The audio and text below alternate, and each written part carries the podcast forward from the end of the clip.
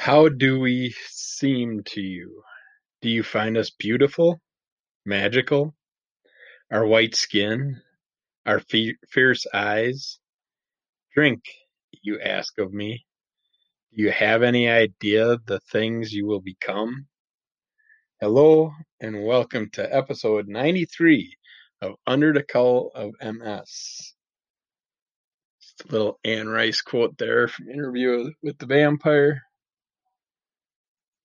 And today we finally got some comics again to talk about. So we're going to start out with Chastity, Dynamite Comics, 25th Anniversary, Volume 2.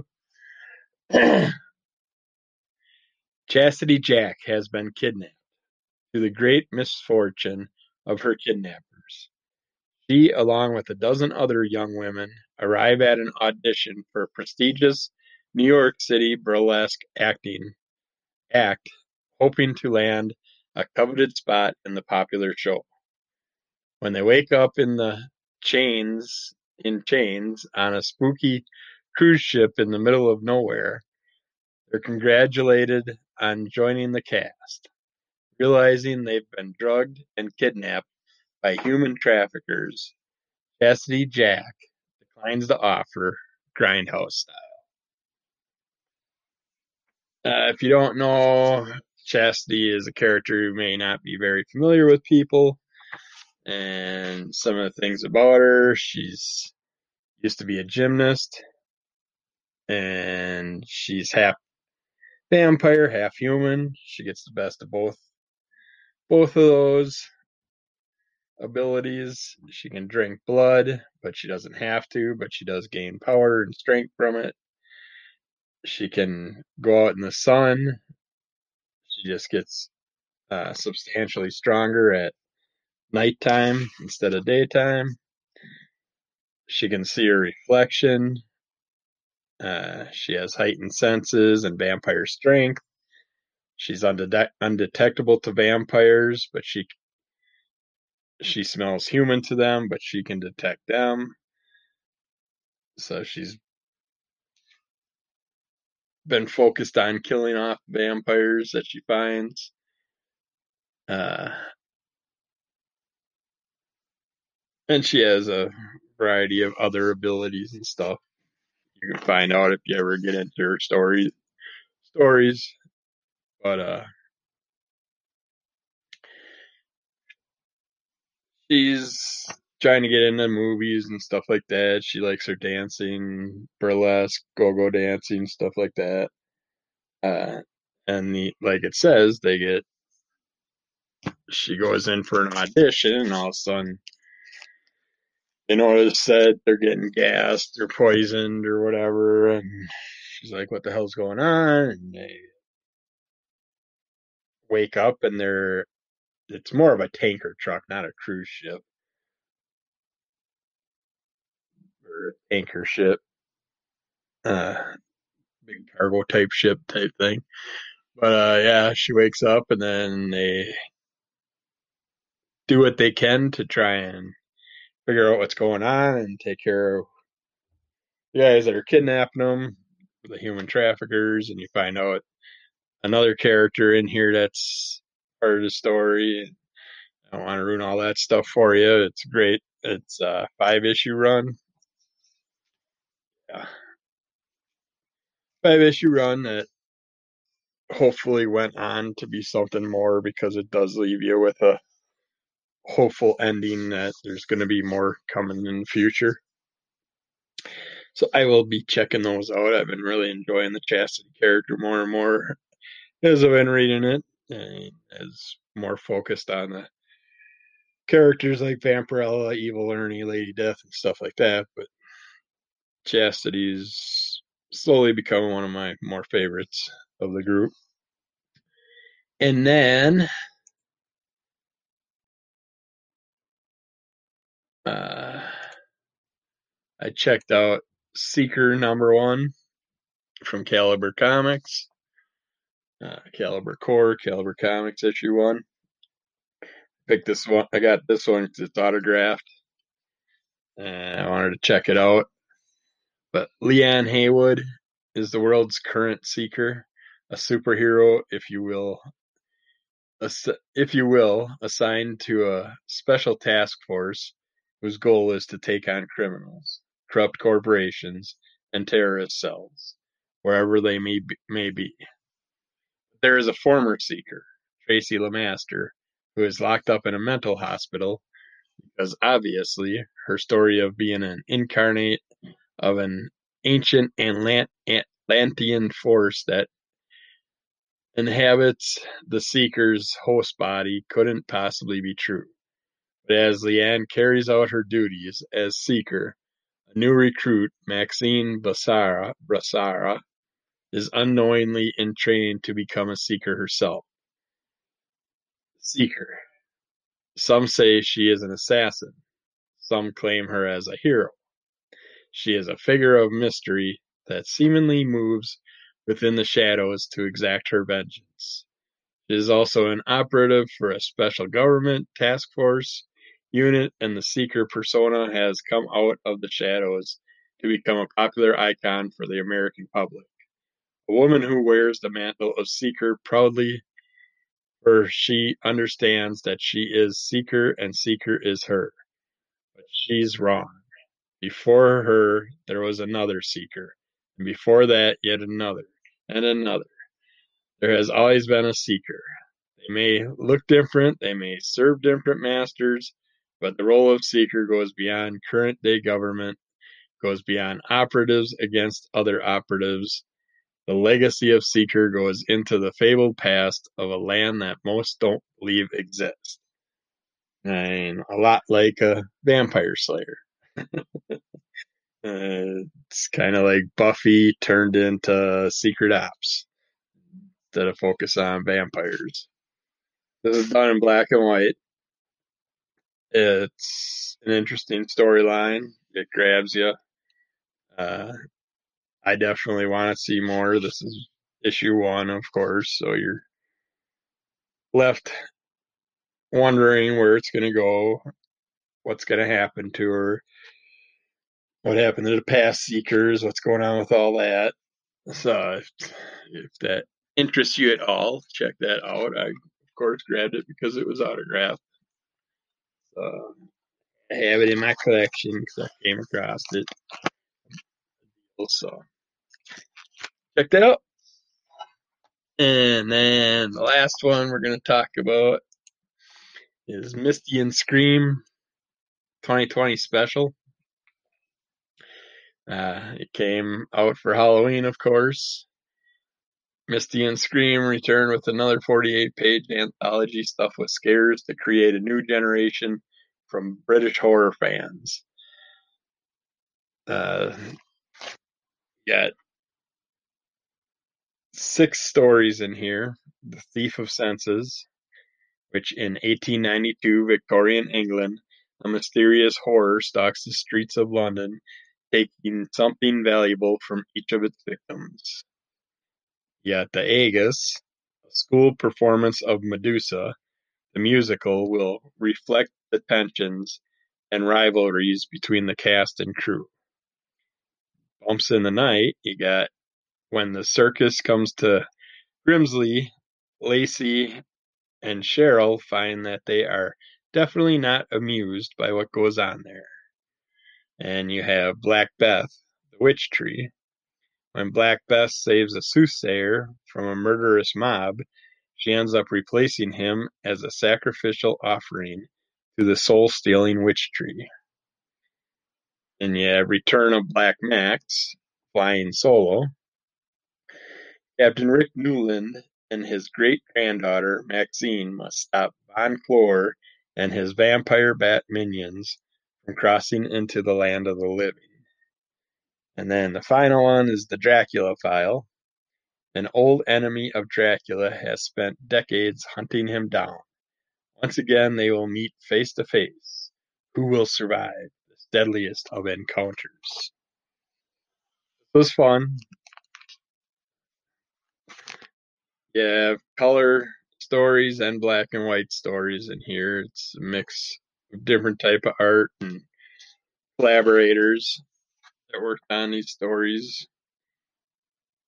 they're fun. They're the basic uh, a look back, a remake of the older horror uh, compilations that have been out there, like Strange Tales, Weird Tales, all those different ones. But yeah, Scream Horror does a lot, deals with all the different horror yeah genres. It's this was surprisingly fun, quick read. Uh, short stories because there's six of them in one 48 page book. So yeah, they will shock your socks off. So check those out if you like the little horror uh, short stories. Gives you a variety of them in one pack instead of a bunch of different separate individual storylines. Check those out. Lots of fun comics this week again. So, and uh, then we're gonna jump over to the MS side of things, and just a lot of people this time of year I noticed are newly diagnosed, asking a lot of questions, who they should have and who they should use, answer what question for this and that. That's when you gotta know how well you're how well to get your team designed around all your stuff. How well patients progress after a diagnosis of a neuro- neurological disease often depends on the strength of their medical team. You're going to need your neurologist, of course. That's your number one or number two. And your pri- primary care practitioner is probably your number one because that's the one you're going to run to anytime you have some issues, some minor issues and stuff like that. They'll be there to answer your questions. Your neurologist is your number two, probably. That's who you're going to want to keep up with everything, also. I consider those two people as basically the same, but neurologist will order a muscle biopsy and genetic testing to confirm diagnosis, and then coordinate interdisciplinary care for you. Uh, you'll probably end up getting, I get an MRI every year. I get an MRI for my neurologist every year, and I get an MRI for my cardiologist every year. So it's wish they could do it all in one. It sucks being stuffed in that sausage tube for a couple hours. But uh, neurologists generally see patients once or twice a year when they measure strength, range of joint motion, and motor function. I, th- I always thought it was kind of stupid how they first neurologist would sit there and have me walk about 15 feet. They, you can't really tell how I'm walking by doing that because I can be walking for a block, and in that whole block, I can tip over half a dozen times, or once or twice, or not at all. You never know. It's all on your body's reactions. So just walking 15 feet or so isn't really going to give you much of a diagnosis of how we we our life reflects with our issues. But psychiatrist helps if you have lots of issues with that you're struggling with with being newly diagnosed or having the disease for a while. It's and I've been wanting to get to a psychiatrist for a long time, so I was kind of hoping with my new neurologist. His two specialties are sleep disorders and psychiatry, and of course, the one that he starts me with is the sleep disorders. Hopefully, we'll get into the part of it later on. Pulmonologist, they're crucial for a person with a neuromuscular disease whose respiratory problems can go undetected until very advanced. And especially with this COVID stuff, if you have any type of respiratory respiratory issues, it's definitely good to have a pulmonologist. So you're not sitting there constantly thinking you got the COVID or something like that. Cardiologist, many neuro neuromuscular disorders, including DMDs, can uh, significantly affect your your heart. So it's good to have a cardiologist keeping an eye on that and seeing, making sure you're not having no calcium deposits, having any arterial damage, uh, blood clots, stuff like that starting to form, blood platelet issues, doing your blood, your white and red blood cell counts, your B cells, your T cells, keeping track all that stuff. It's just good to have that in your in your group. Uh, a good nurse uh, to live independently requires round the clock care. Some people need in home nursing or just making sure you got a nurse that's reliable for you to call on at any time so you can ask questions, set appointments, have her give you a suggestion of who to go through for different different types of symptoms and stuff like that. Physical therapist to keep us patients mobile and reduce our our pain through specific exercise and advice. And therapists are wonderful for take advantage of whatever you get. I think I only get like six. I think it's six uh, appointments a year with my therapist. That's covered in my insurance. Everything after that, I got to pay for. But I take advantage because my therapist is also a needler, and I love when he needles any of my pains in my legs. He hits the nerves that make you want to jump through the ceiling. But after he's done, that pain is gone or way less than it was when I started. So, an occupational therapist uh, teaches strategies for feeding, grooming, and dressing yourself, and for using your wheelchair more effectively if you're in advanced stages. I think occupational therapist, I would say I'd focus on that more probably once you get to the walker stages of life and, and or if you are having issues with any things, yeah, the basic functions of life and definitely will help out. Case manager is good to have to find the services required to live independently like housing and home support, transportation, stuff like that. A social worker is great for well, medical social workers. They focus on practical aspects of having a chronic condition, such as insurance claims, medical equipment needs, and home care. That can be a plus. A dietitian, patients with DMDs may disease modifying drugs may need to modify their diet because of their condition, especially as it progresses and swallowing becomes more difficult. I also have certain medications that if I have certain types of citrus, grapefruit, stuff like that, it can totally set extra issues off with my medications. That's good to have to for the knowledge.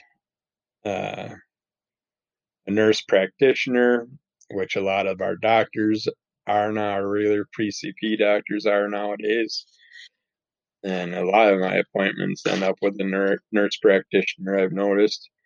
But between visits with their neurologist, many patients with dementia see nurse practitioners for follow ups or urgent care. That's a good thing to have on hand.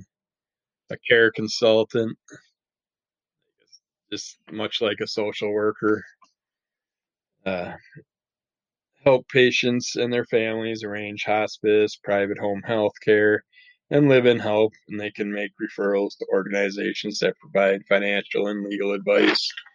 Is definitely handy in this time of life. Uh, if you want, scientists say we need shut eye keep the brain healthy and guard against cognitive decline. So, you gotta watch your medications. They can affect your sleep. Uh, your electronics can affect your sleep, all that. But a good night's sleep boosts the brain, so you want that, and it helps heal your body. Well, we sleep impacts how we think and feel, as well as our alertness, memory, and concert- concentration. Uh, chronically sleep-deprived subjects develop higher levels of harmful amyloid beta and tau proteins, considered along with neurofibrillary tangles to be hallmarks of Alzheimer's disease The brain may clear away these proteins during sleep. Uh, MRI scans taken while subjects were sleeping showed that during deep sleep, blood flow in the brain diminished as pulsing waves of CSF, which is cerebral spinal fluid, uh, flushed out excess amyloid beta and tau, presumably grinding the brain, girding the brain against cognitive decline. So while it has been known that sleep has some value for survival, these reports seem to put sleep front and center in terms of protecting us from cognitive decline. It also may be that less amyloid beta and tau are produced when we sleep than while we're awake. Multiple studies over 10 years showed that people with insomnia had an increased risk of developing Alzheimer's. Those with sleep disordered breathing, like sleep apnea, had a, an increased risk of dementia, and those with fragmented, non restorative sleep were also more likely to develop Alzheimer's and dementia. Uh, CPAP can be a big plus. I'm hoping it helps with mine because I already get early onset dementia, and I know Alzheimer also runs in my family on my mother's side, so I got to watch out for that. They say with our disease, we could have it earlier than normal. Slow wave and REM sleep seem to be linked to both procedural memory, the ability to automatically perform a task like riding a bicycle, and semantic memory, recall recalling of words, concepts, and numbers. Low wave sleep is associated with consolidating memory, whereby things learned in the short term and processed in the hippocampus are stored in the cortex for long term. So is REM sleep. People who get less REM sleep may have a greater risk of developing dementia. Uh, a great thing is is the Fitbits. They'll show you your deep sleep, your light sleep, your REM sleep. So you can get those every morning when you to check out your readings and stuff. You want to find a sleep center near you, go to sleepeducation.org backslash find dash a dash facility. And some sleep disorders are related to neurological conditions.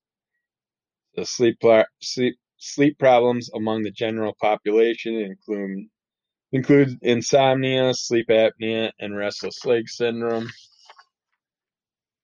I deal with it at night, and then I get the leg cramps with the legs moving constantly, and then I got the foot drop in my left foot. Just every night's a challenge. It's a pain in the ass. I've tried so many different pills and medications to try it, try and eliminate the cramps, ointments, salves, all that shit, the foaming Theraworx and all that. Sometimes helps a little, takes forever.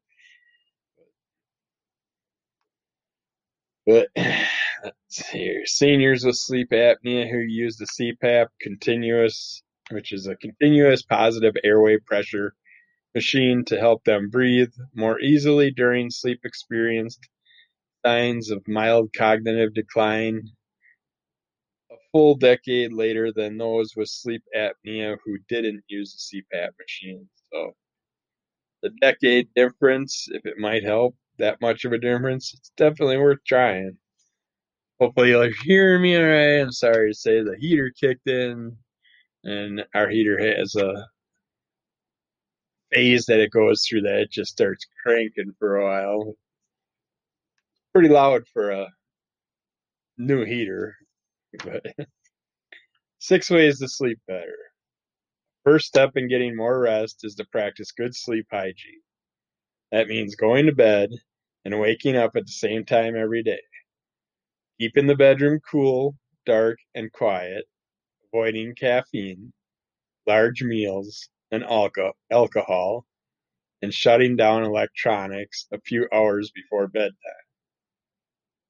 It's um like when I drink, I usually drink earlier in the day, night, and I'll stop in the early evening, so that way by the time I go to bed, I don't have, I'm not drunk or anything. I don't have to deal with dry mouth throughout the night, issues like that, feeling like crap in the morning. But sit by a window, do what you can to maximize your exposure to natural light, like sitting near a window during the day. Avoid blue light. Screen time and exposure to abnormal light can suppress the production of melatonin, which not only makes it difficult to sleep, but increases the risk for other health problems. And there's tons of different forms of melatonin out there nowadays to help boost your melatonin. Wearing glasses that block the blue light or setting your phone to night mode to improve sleep quality. Exercise at the right time, high intensity exercise raises heart rate and body temperature, which may increase wakefulness. I per- personally prefer to exercise early in the day, which I have to do after this because I stupidly signed up for the Diamond, the DDP yoga challenge this year again. So I got a video, record my workouts. I gotta keep my diet schedule and all that, and my what I'm eating, write all that down. But after yesterday, starting out, I realized it's gonna take me longer to go get going this year than it has in the past because the body's not responding as well. We'll see how it goes. Walk more, even low in impact exercise like walking can improve sleep, which is good news for people with neurological conditions that might make vigorous workouts difficult. Like if you want some light workout at night, that would be a good thing to, good time to do some walking. Uh, stay awake during the day, while a 20 minute power nap can improve alertness. Anything longer may interfere with your interfere with your ability to sleep at night. I can't take naps. If I take a nap, I'm done for the day. It just makes me tired the rest of the day. The day I never get any charge out of it, but yet I haven't tried to take a nap with with my CPAP. That might change. That might be make it more of a deep sleep, make you make me not as tired when I get up. Uh, alter your thinking.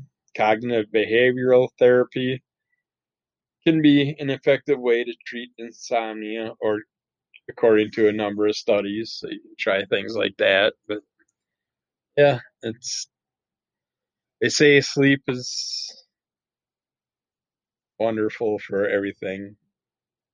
When your body heals, when your brain heals, everything, your body just resets itself. So that's probably the main thing. It's like they say, some people say if you're going to spend money on something, the one things you shouldn't skip on is a vehicle, your bed. I can't remember what the other thing is right now, but your bed is something. Don't skip. Get a good bed. You're going to have it long term. It's one of your most important things. So. Yeah, that's it for today. We'll talk to you again either tomorrow or Thursday, hopefully. See how it goes. I had a doctor appointment again tomorrow, so we'll talk to you soon. Have a good day good to each other.